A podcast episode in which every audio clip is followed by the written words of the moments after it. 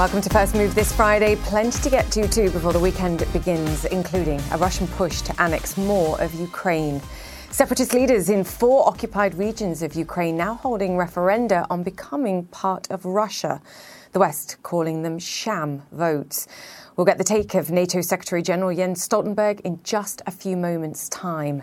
And a Russian exodus, long lines of traffic at the borders and airports as citizens rush to leave the country to avoid the military draft announced earlier this week. Plus, it's very nice to actually have somebody financially included, but if it's not actually leading to better lives, then what is the point? Her Majesty Queen Maxima of the Netherlands joins us later on in the show too to discuss her mission to expand financial inclusion around the world. Now, in the meantime, Wall Street set to tumble further. Take a look at this after a painful week overall for stocks. This is, and I can give you a look at the uh, snapshot for the week so far, but already down around 1.5% pre market. The Dow down nearly 2.5%, even heading into this session. So that's before we add the potential losses of the day too. The Nasdaq and the S&P have also lost around 3%, if not more. Investors, of course, remain on edge after the Federal Reserve indicated this week that they'll continue to raise rates even if it leads to a further slowdown in order to tame inflation. And no better news across in Asia as well. More losses in Friday's session. Shares in Hong Kong sank even after the government lifted its long-standing international travel quarantine. Tokyo, Shanghai, and Seoul all closing in the red, as you can see. All right, lots to get to today, and we begin in Ukraine. So called voting is underway in four Russian occupied regions of Ukraine. The question whether to join Russia. Kiev and the West are calling the whole process a sham. The UK ambassador to Ukraine, Melinda Simmons, tweeting this morning that the outcome of these, quote, sham referenda is, quote, almost certainly already decided, and called the process a media exercise designed to pursue further and illegal invasion by Russia. The referenda, hastily arranged by Russian President Vladimir Putin, are taking place in Donetsk and Luhansk and in occupied parts of Kherson and Zaporizhia in the south. Ben Wedeman joins us now. Ben, good to have you with us. Inappropriate to call this a vote, really, or, or referenda when the outcome is all but a, a, known conclusion. What are the consequences for those living in these regions, and, and what next? Well, the consequences are fairly clear. They're going to become Russian citizens. And uh, yes, just yesterday, we were in an area that was under Russian occupation, and you would be very hard pressed, Julia, to find anybody in those areas who has the slightest desire to live under Moscow's thumb. Anatoly is trying to make his demolished house a home again one nail at a time. But without a roof, plastic sheeting on the windows won't make much of a difference. This is all they could salvage. Anatoly is overwhelmed by what he and his wife Svetlana found when they returned to their village of Prudyanka. What can I say? he asks. You can see for yourself. Svetlana was born in this house 53 years ago. Her reaction? Pain, she says. Shock, pain, terrible pain, and bitterness. The fruits of a life's labor withered on the vine. This is what happened to many of the towns and villages caught on the front lines in this war. They were totally destroyed. Up the road, residents unload relief supplies trucked into the town of Kozacha Lopan людям, які співпрацювали з місцевою адміністрацією. Mayor Vyacheslav Zadorenko is back in his office after months away. He says these armbands were handed out to the workers in the local Russian installed administration, food provided to collaborators and newspapers. About 100 people were collaborators, he tells me. When the Russians left, most left with them. Alexander from the mayor's office shows us where town residents were brought for interrogation and torture in a dark basement. As many as 30 people to a cell. Prisoners, he says, were seated in this chair and subjected to electric shocks. Vadim spent a few days there. He recalls his interrogators beat him first, then asked questions. They beat me on my back, my head, then shoved me on the floor and kicked me, he says. Then they gave me a cigarette and started the interrogation. They asked me if I was pro Ukrainian. I'm Ukrainian, I said. Of course I'm pro Ukrainian. He was released, but his son Vladimir was taken by the Russians. He's still missing. Vitaly draws water from the neighborhood well. He recalls when Russian soldiers asked if he and his wife had any Nazis at home. this is a normal village, he chuckles into retelling. We're farmers and workers. Kozacha Lopan is the last stop on the train line before the Russian border.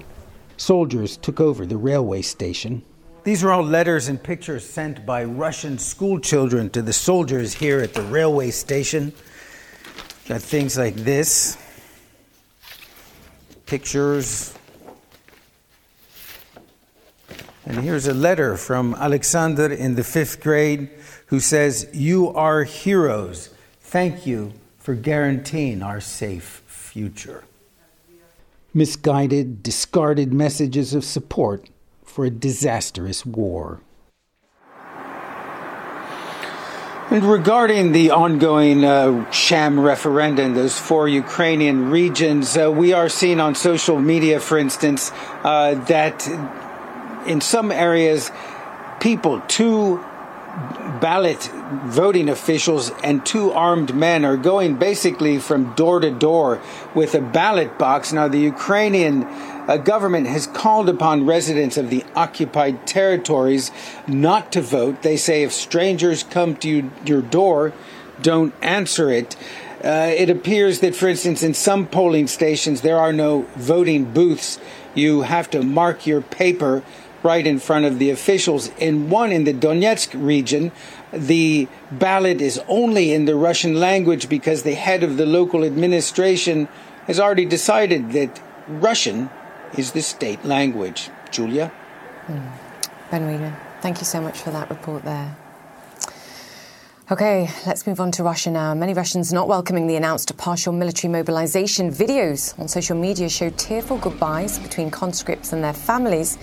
Ukrainian President Zelensky now urging Russians to protest against the move. Some people simply getting out of the country to avoid being called up. Demand for flights out of Russia has soared as Ivan Watson reports. Days since Vladimir Putin announced uh, a partial mobilization, trying to press some 300,000 men into service to go fight in Ukraine, we haven't seen parades of Russian patriots waving flags volunteering to go fight. Instead, we're seeing long lines at Russia's borders with neighboring countries and plane tickets for flights out of Russia completely sold out with the prices skyrocketing. It is clear that some men are voting with their feet, trying to dodge this draft before they can be pressed into this deadly war in Ukraine. The government of Kazakhstan, for example, says that vehicular traffic at its border crossings with Russia have surged some 20% uh, since Putin's partial mobilization announcement was made on Wednesday. The border crossing to Georgia uh, is being described by travelers. It's taking some 12, 13 hours to cross that border eh, into Georgia. CNN spoke with one 29 year old Russian man who arrived by bus in Tbilisi, the Georgian capital, and he said he didn't agree with the war. Half of his family was Ukrainian. Take a listen. Uh, I want to discover the world, and uh, this situation with Ukraine and Russia, it's I, I don't believe that uh, in 22nd century you you need to fight with someone. The Russian men CNN has been talking to do not want to be identified. They don't want to get in trouble. For example, there's one man who describes himself as a reservist in the Russian military who fled by train to the capital of Belarus, to Minsk. Uh, and he told CNN, I don't support the war. I don't support what's going on. I just decided I have to leave right away. Uh, and we're anecdotally hearing about other Russian men reaching out, trying to find avenues to escape, which again suggests that there are problems when it comes to popular support for putting one's life on the line to fight in the trenches and the battlefields of Ukraine for the Kremlin's war. Ivan Watson, CNN, Hong Kong. Okay, let's move on. The British pound slumping, European stocks under pressure after the United Kingdom announced sweeping tax cuts and a huge increase in spending and borrowing. The new government says the move will jumpstart growth as the nation grapples with a spiralling cost of living crisis. Anna Stewart joins me now. Anna, this was being uh, talked about as a mini budget. It's absolutely eye popping. If, if spending and slashing taxes is the way to galvanise growth, and I think the UK's got it nailed, the question is, and, and investors are asking this, how are they going to pay for it? Yeah, that is the big question. And it is laughable that this was being trailed by the British media as a mini budget. It is mega. It's probably the most ambitious fiscal plan that I've ever reported on. I would describe it as a go for broke as much as go for growth plan. Um, a big gamble, essentially. And we can bring you some of the basic highlights and measures you'll see from this. Many of them are tax cuts. And actually, many of those will be targeted at higher earners, for instance, abolishing the highest rate of income tax, uh, removing the cap on bankers' bonuses. You can only imagine uh, the roars from the opposition benches in Parliament when it came to this. But also, a big one is that energy bills will be subsidised. We knew this, but let me show you what this will cost. It comes at a mega cost. According to the Treasury, tax cuts alone will cost £45 billion by 2027, and the energy freeze is going to cost £60 billion over the next six months. Already, the UK's Debt Management Office have upped their planned bond sales for this fiscal year by £62 billion. And because this was a fiscal statement, let's get really technical here, it wasn't called a budget, at least by the government. That is because the Office of Budget Responsibility haven't had a preview of this. So they have yet to give their assessment on what the economic and fiscal impact of this mega plan will be. Yeah, I mean, it's, it's been required after Brexit. The, the, message from this is we're open for business, we're fertile ground for investment, but it's a tough pill to swallow for those that are struggling with the with the cost of living crisis at this moment. And um, I'd call it go for broke or, or go broke trying, quite frankly. um, your your point about it being a gamble, I think, is, is very true. Perhaps that's what's required at this moment in time. What's the response been? Anna? Oh, the response. Well, first of all, look at the markets. The pound uh, not particularly happy today at a fresh multi-decade low. I know we say that a lot, but it's hit yet another one. Um, and looking at uh, UK bonds, so the gilts, much higher on the expectation, of course, of mega borrowing from the government. Also, I think an expectation here, of course, that you could have an even more aggressive response from the Bank of England come November for the next rate hike. Uh, and actually, it was interesting looking at the gilt market reaction this morning. The director of the Institute of Fiscal Studies, uh, an economic research body, an independent one, simply tweeted this is worrying. And they see government spending, by their estimate, based on what they've had today, as nearly doubling for this fiscal year and over doubling for the next. And there are huge concerns, of course, that this sort of borrowing right now, looking at the economic picture, is unsustainable. I will end, though, on a positive note. The Confederation of Business Industries said it is not perfect. It is just the beginning, but there is plenty business can work with. They like, of course, less uh, taxation and less red tape for businesses. Similar from the Institute of Directors, they say it's a good news day for British business, but they do sound the note of caution, like many people today, that until the Office of Budget Responsibility have gone through it and given their assessment, lots of people are sort of holding out in terms of what they think. Julia? Yeah, good for business as long as it's not considered fiscally and entirely irresponsible, and that creates a whole new layer of, um, of challenges for the country. We shall see. Anna Stewart, thank you very much for that. Okay, straight ahead. Sham referendums and an outcry from the West. We speak to the NATO Secretary General about the situation in Ukraine and beyond after the break. Plus, I sit down with Her Majesty Queen Maxima of the Netherlands to talk about her mission to promote financial inclusion around the world. Our conversation coming up later on in the show. Stay with us.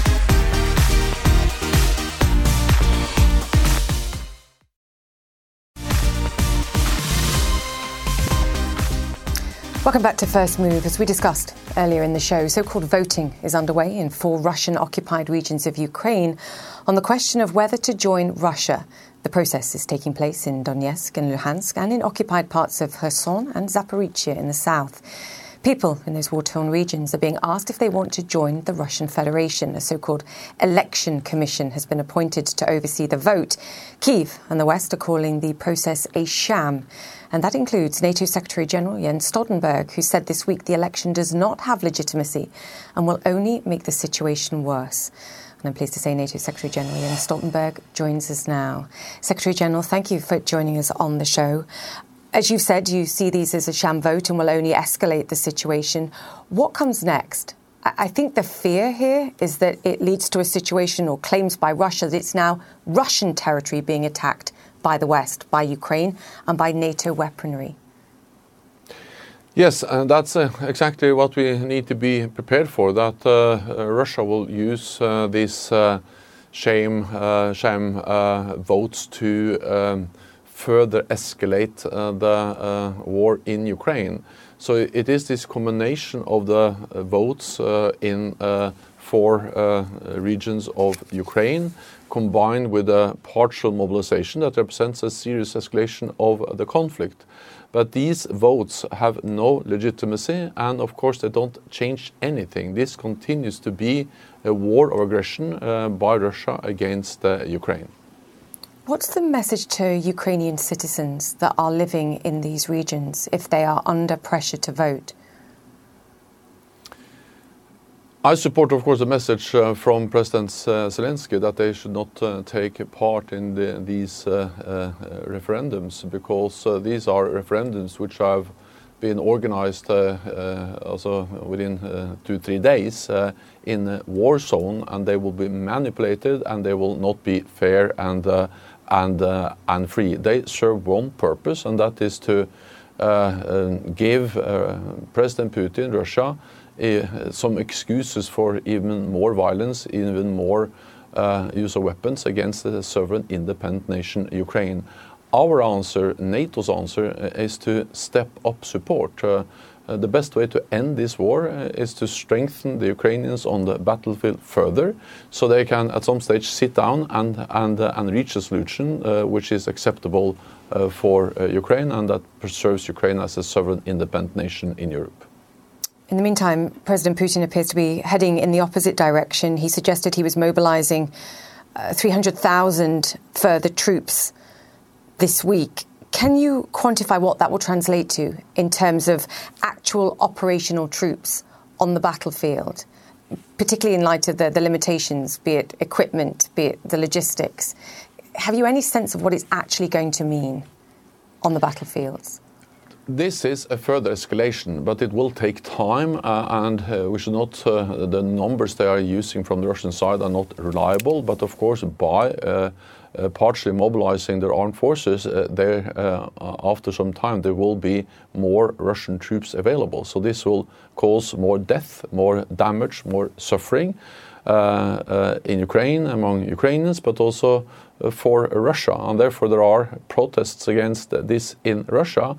And again, the answer is that uh, this kind of aggressive action by a big power Russia against a, a smaller neighbor is unacceptable.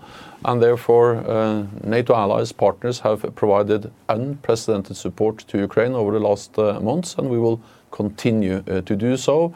Uh, I met with the, uh, with the Ukrainian foreign minister yesterday, and of course, that was my message to him, as it was to President Zelensky when I talked to him earlier.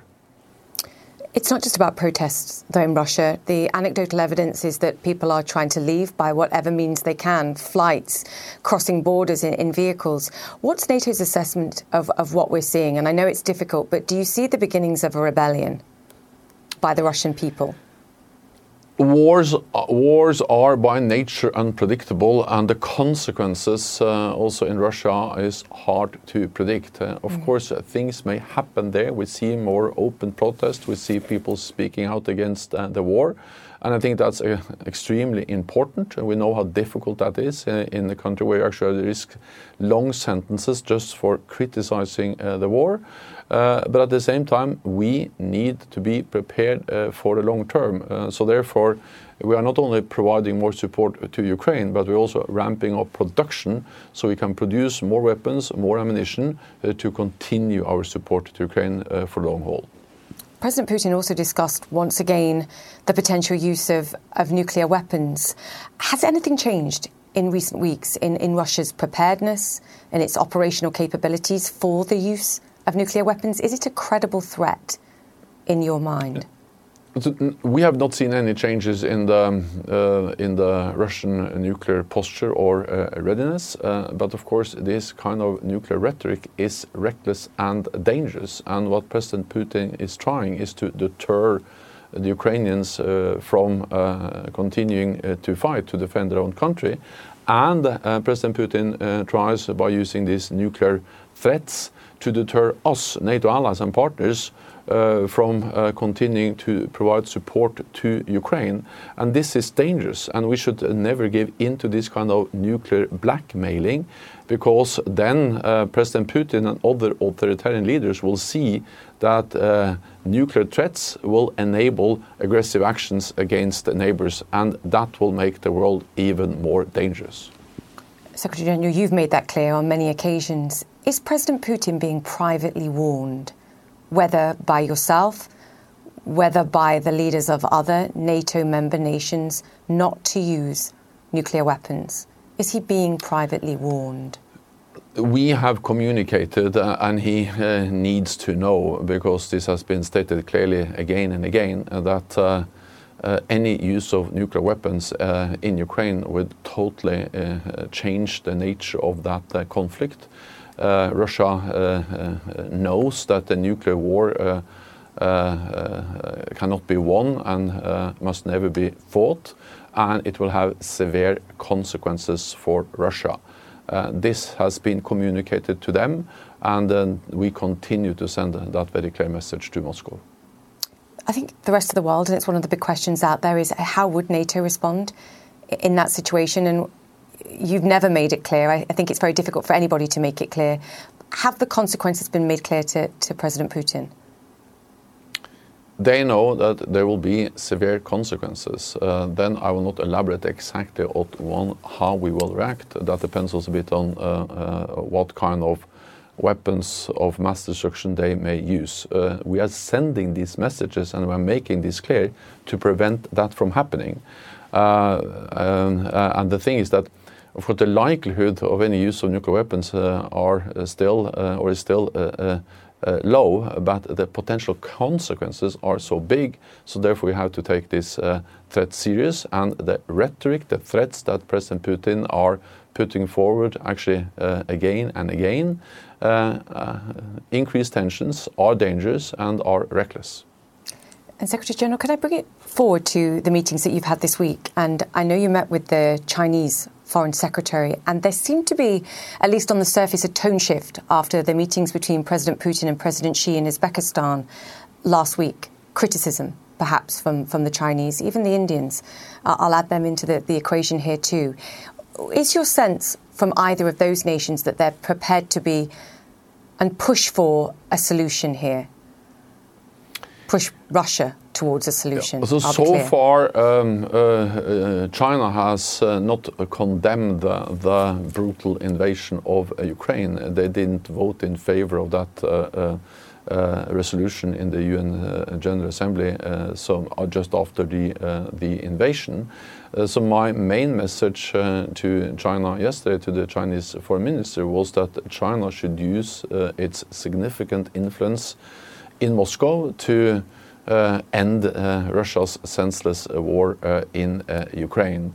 And we also see in the closer partnership between uh, Russia and and China. We see the we saw the joint statement between President Xi and President Putin just before the invasion, where China, for the first time, actually addressed NATO enlargement and, and called on NATO to stop enlargement. So uh, our answer is that, of course, every sovereign nation in Europe has the right to choose its own path, including whether it would like to be a member of the uh, alliance, NATO or not, and therefore we welcome Finland and Sweden as our new uh, members.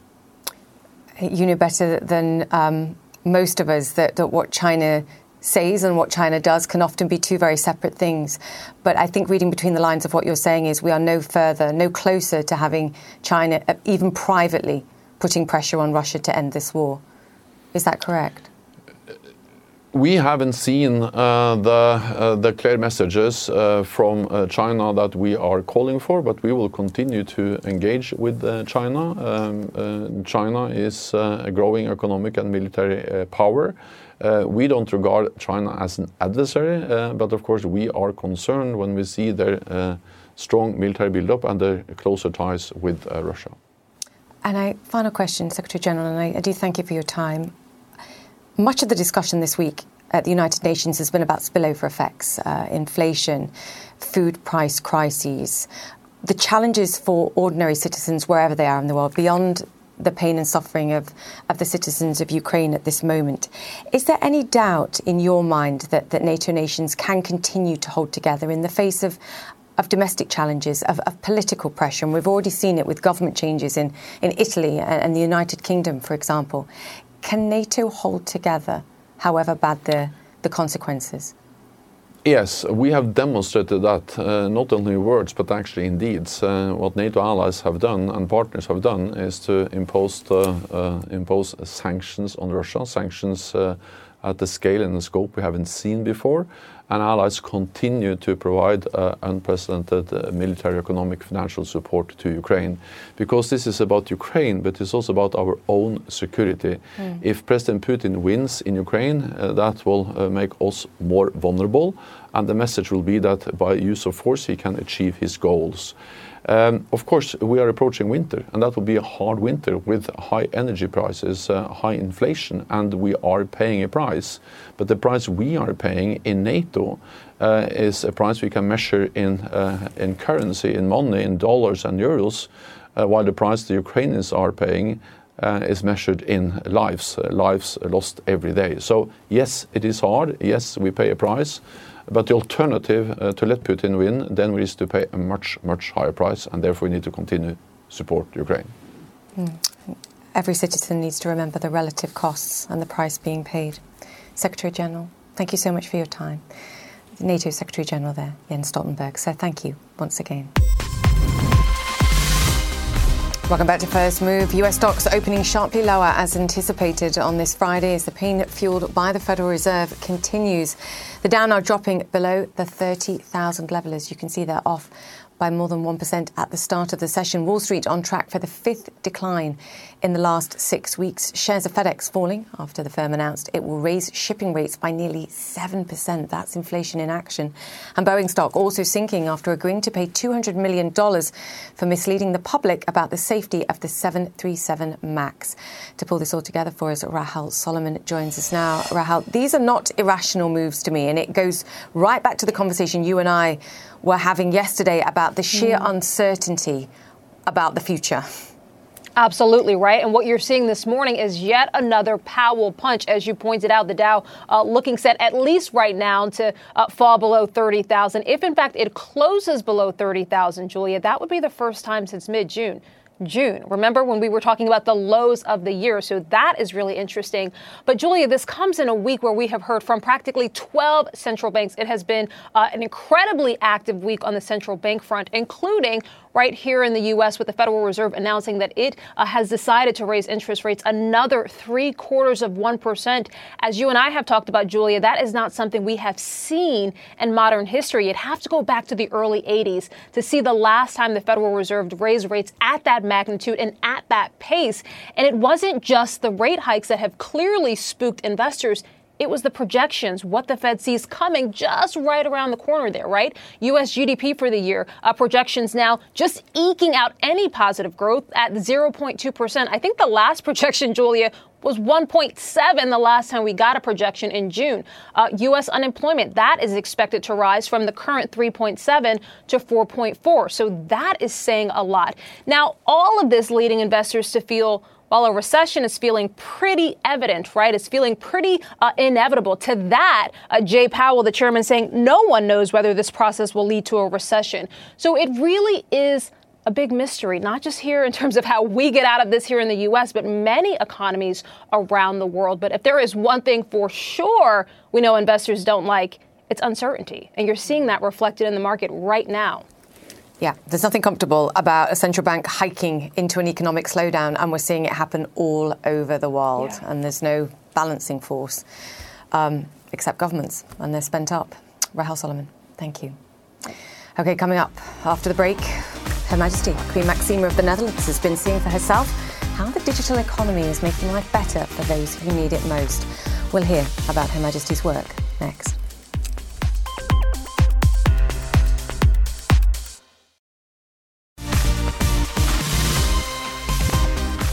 Welcome back to First Move. And for now, moving beyond the debate around Russia, Ukraine, and the spillover effects at the United Nations General Assembly, and to another subject that I feel very passionately about, and that's progress on financial inclusion and improving in financial literacy around the world.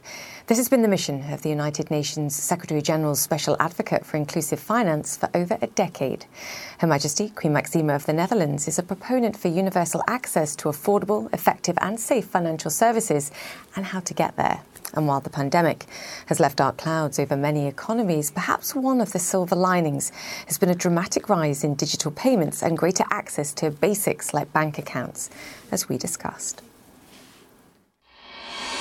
Well, first of all, thank you for having us, and uh, not me in particular, but for the whole issue and the subject of financial inclusion, which is really so important for so many people around the world, even here in the United States. So, when I started my job around 2011, we were actually having something like 50% of the world population were financially included. What do we mean by that? They actually have an access to having a bank account in which they can get payments, make savings, borrow, invest in opportunities, get an insurance in case there's a risk. Um, but that was not possible for many, many people, as you know. And now the last figures actually show 76%. So in 10 years, we actually got quarter of the world population to actually have access to financial services and actually more and more use them. So this is really a big success, extremely happy. You also track resilience and the number of people that actually in an emergency can't get access to mm. financial resources within a, a 30 day window. And I believe it's 55%, around 55% yeah. of people are still struggling in certain parts of the world. And, and that's a problem. Even if you have the financial tools, if you don't have the financial resources, you can't access them. Yeah. So, um, financial inclusion is a means to an end. It's not an end in itself. So, in the end of the day, you don't become better by being financially included. What you want is a financial health right. that actually, through these tools, people can actually have better uh, ways of actually being able to affront the day to day expenses they actually have and responsibilities, being able to invest in the future, being able to affront a shock when you know something like climate change happens or you know your husband dies and you know you, you have to sort of you know some three years until you get a job being able to have some savings to be able to you know pay for the food of your kids and the school of your kids and not having financial stress which is also a very big issue so these four points are actually very important on the financial health perspective and yes we have been trying to uh, um, track that you know recently and we're going to continue to track that to see and monitor how that actually develops and what are the types of products and services that we have to develop going forward to help these four issues? Because it's very nice to actually have somebody financially included, but if it's not actually leading to better lives, then what is the point? I've been watching very closely some of the work that you've been doing in Senegal, and it was, I believe, female farmers, um, a product called myAgro. And to your point, the, the challenge of managing things like climate change at a time when you're also trying to manage finances, higher fertilizer prices. Talk to me about some of those female farmers that you met. So, you know, first of all, I was so happy to be there because in the end of the day, I've been doing so much work, you know, during COVID, but it was all through Zoom. And you do not really get the feeling of it. And finally seeing the clients because that's the reason I'm actually doing all this work for. And uh, there are many examples I saw, but one of them, yes, was this myAgro. And um, basically, these women can actually of do little investments. Uh, uh, savings through their mobile phones, which is only allowed to do through the mobile phones. And by the way, by the time they actually get some investment, the, the savings, they can actually invest in better seeds, better irrigation, therefore the yields go up, the income goes up, and if there's a drought or too much rain, they know how to deal with it. So extremely important for all these women that actually are, you know, 50%, they are the smaller farmers in Africa. And this type of issues of financial inclusion and this whole resilience on the whole financial inclusion is so important because if we look at the farmers in Africa, we need to increase the yield. That's where the poor people are. Yeah. But not only that, if we want, if Africa wants to be less uh, import dependent, they will have to invest in the farmers all around. You know what we've actually seen with the war and the imports and the, the mm. basic the dependence on imports they actually had for food.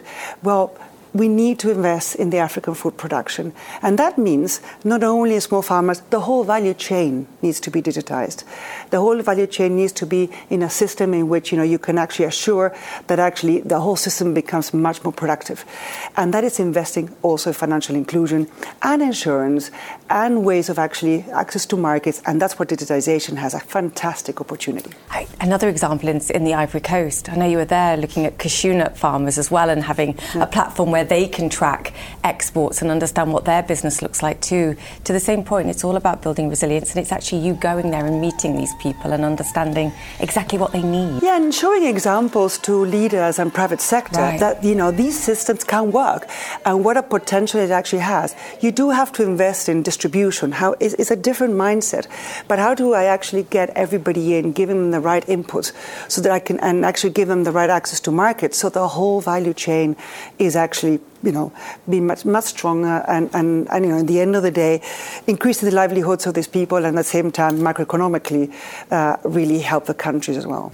While in, and while I have you in the United States, as you were pointing out, and as I'm very aware as well, I think we had 40% of Americans that couldn't write a $500 check coming into the pandemic. So when you talk about financial literacy, financial health, we can emphasize the point that this is not just a developing market issue, it's a developed market issue too. Yeah, no, absolutely. I mean, uh, we know the OECD respondents, 50% said they had no money left at the end of the month.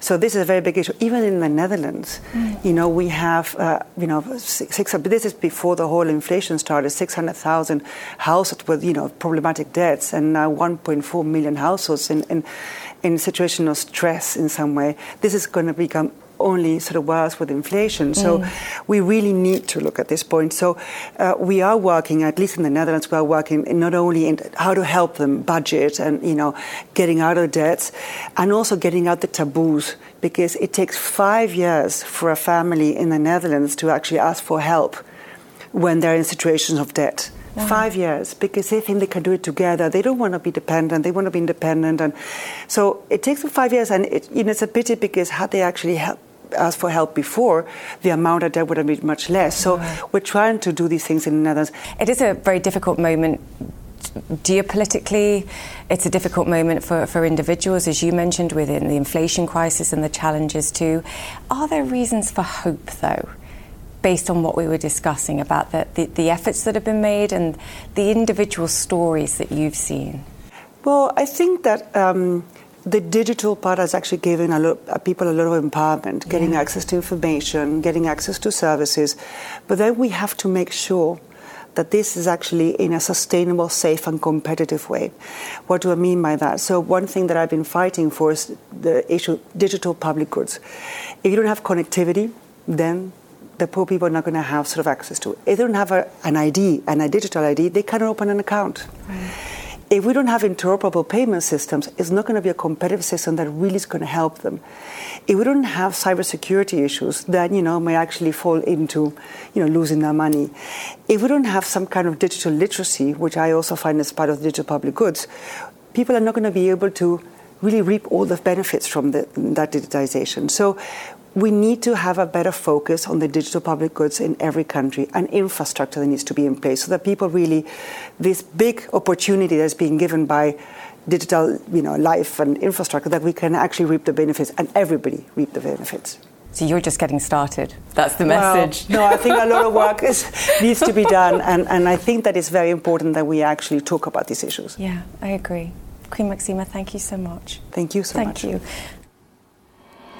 Maxima of the Netherlands there. Okay, up next, a two city concert for change. Metallica, Mariah Carey, and Stormzy. Just some of the stars joining forces with Global Citizen to fight poverty and more. We speak to the CEO of Global Citizen next.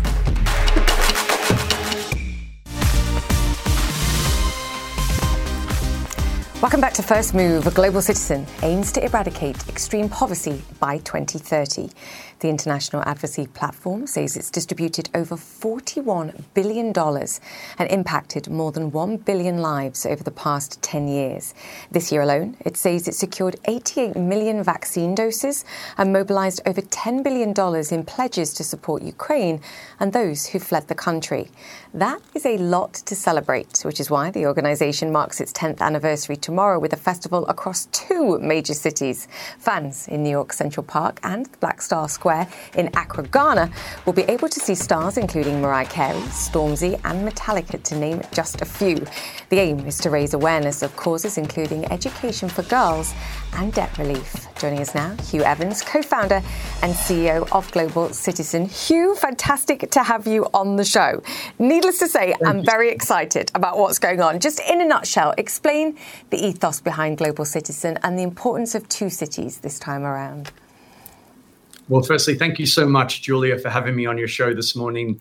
Really, Global Citizen is the world's largest movement of citizens taking action to end extreme poverty and tackle climate change within our lifetime. And this year marks our 10th anniversary. So we're bringing Global Citizen simultaneously to Accra, Ghana, in West Africa, and also New York City to coincide with the UN General Assembly meeting with the world's greatest artists united to end extreme poverty. But the thing that makes Global Citizen unique is that you don't buy a ticket to Global Citizen, your actions are your currency.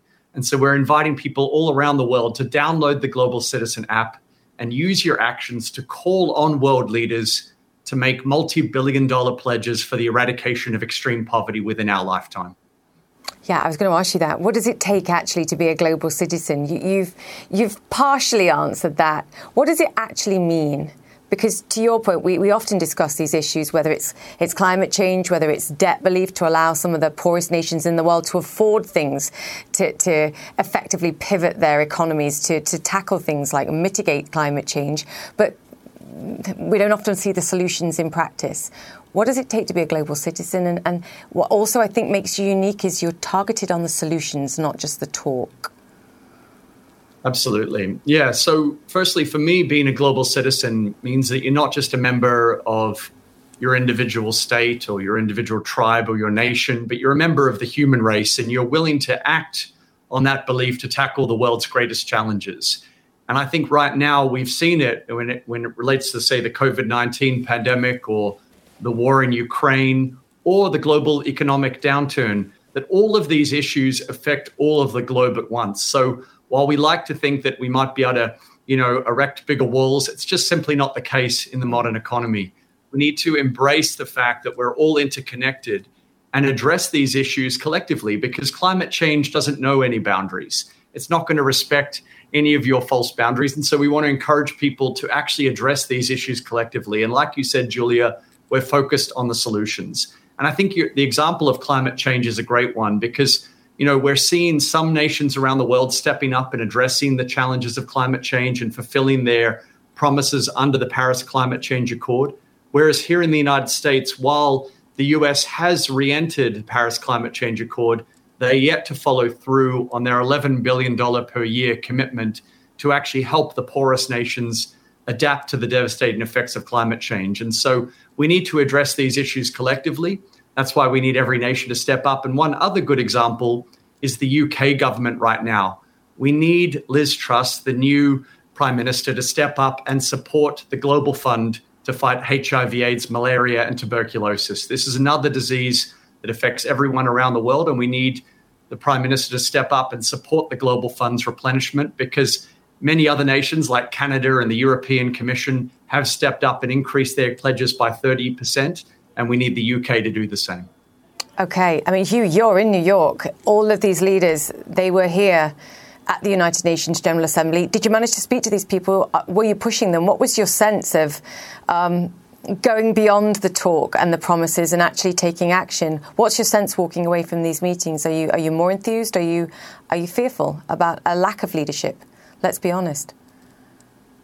It's a great question. I think that, you know, it really is a mixed bag. I, I mm. spent time with Prime Minister Trudeau a few nights ago and with President von der Leyen of the European Commission, and I was impressed with how they were stepping up to support the Global Fund. Both of them increased their pledges to combat HIV, AIDS, malaria, and tuberculosis. But I also saw some leaders that seemed completely tone deaf to the reality of the, what the challenges the world is facing. They seem to be focused just on military might, not on using soft power and diplomacy to actually address these issues head on.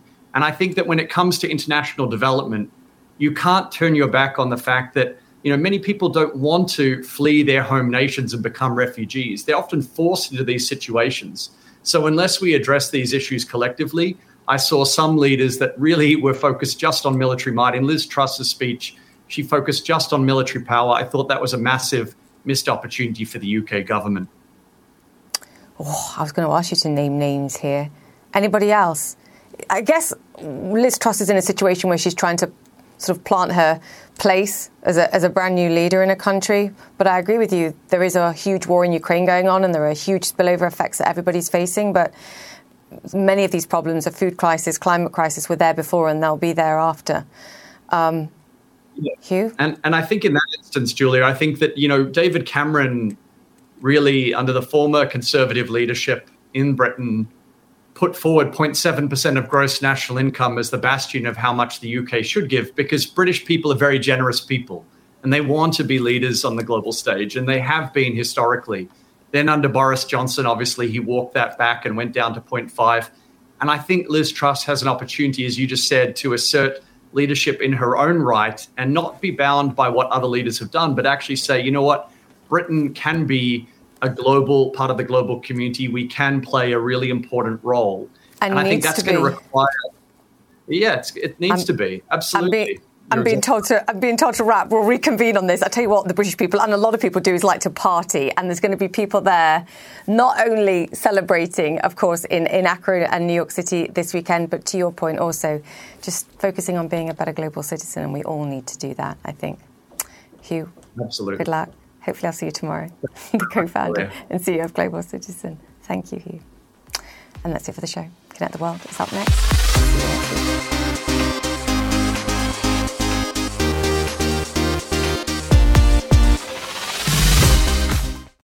Quality sleep is essential, and that's why the Sleep Number Smart Bed is designed for your ever evolving sleep needs. So you can choose what's right for you whenever you like. Need a bed that's firmer or softer on either side? Helps you sleep at a comfortable temperature, quiets their snores. Sleep Number does that. Sleep better together. JD Power ranks Sleep Number number 1 in customer satisfaction with mattresses purchased in-store. And now, save 50% on Sleep Number limited edition smart beds for a limited time. For JD Power 2023 award information, visit jdpower.com/awards. Only at Sleep Number stores or sleepnumber.com.